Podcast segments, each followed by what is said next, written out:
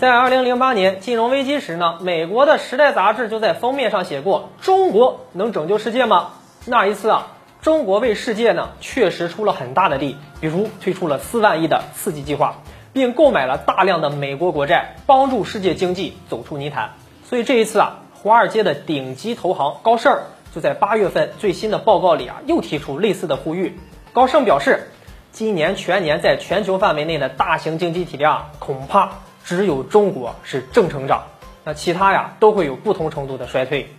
如果全球经济在今年冬天再次下滑，尽管美联储啊它必当的全力以赴，但呢由于美元信用大幅降低呀，那霸主的地位岌岌可危，拯救世界经济的重任啊或将再次取决于中国的意愿，就像二零零八年那样。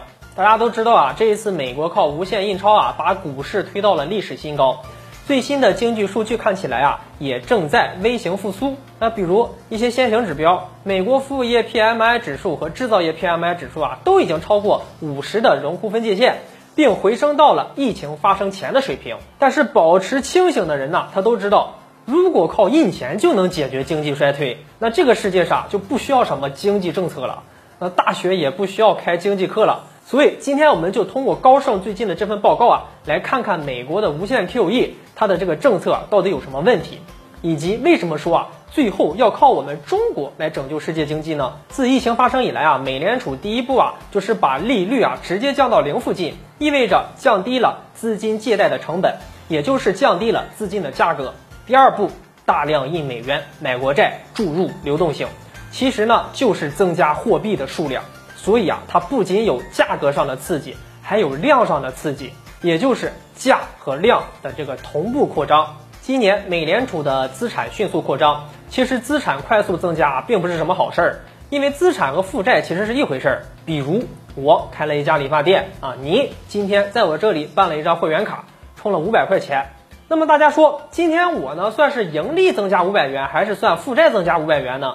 其实啊。是我这家理发店的资产增加五百元的同时呢，负债也增加了五百块。因为啊，你还没有在我店里理发呀。如果理发一次二十块钱的话，那么我就欠你二十五次的理发服务。所以，同样的，美联储它印了多少钱，就代表下方整个的美国经济体增加了多少负债。所以这一次的复苏啊，股市刷新历史新高，这不是靠科技进步提高生产力带动的。而是靠资产推出来的一个泡沫，在这里举一个非常典型的例子啊，同样是在今年八月，手握两千亿美元现金的苹果公司还要发行五十五亿美元的债券，那借这些钱来干嘛呀？苹果表示和以往的债券发行啊一样，计划将这笔钱用于回购股票和支付股息。所以你看呀，借钱去买自己的股票，而最主要的产品苹果手机还是在用祖传五伏一安的充电器啊。那接下来再说说我们人民银行的负债。那我们这几年啊，并没有什么大幅扩张。央行的行长易纲呢，一直在强调货币的宽松啊是有成本和代价的。其实啊，就在这一年啊，一年期的 LPR 也降了值四十个基点左右。也就是说啊，我们只是在价上进行了一些调整，并没有量的动作。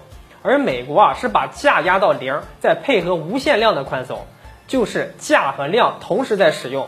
这就导致一个后果，就是美国的 M2 同比增速，也就是广义货币的增长呢，从去年的百分之六点七飙升至今年六月的百分之二十二点九。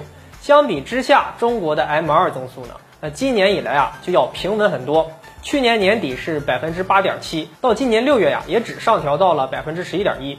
你看呀，美国从去年我们的一半到今年变成我们的两倍，呃，这个差距是很大的。什么意思呢？通俗的讲啊。假如去年中国能跑十公里，美国能跑五公里，而今年中国还是能跑十公里，美国却变成了二十公里，那这是为什么呢？因为它是兴奋剂了呀。但是啊，大家都知道这种药啊是很伤身体的，将来一定会有副作用。那我们继续来讲美国 M 二和 GDP 的对比。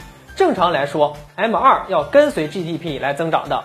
那你这个经济体创造了多少财富呢？你的货币就要跟着印多少。而现在 M 二突然飙升，那我们上边举过了这个理发店的例子，你印了多少钱呀？负债就会相应的增加。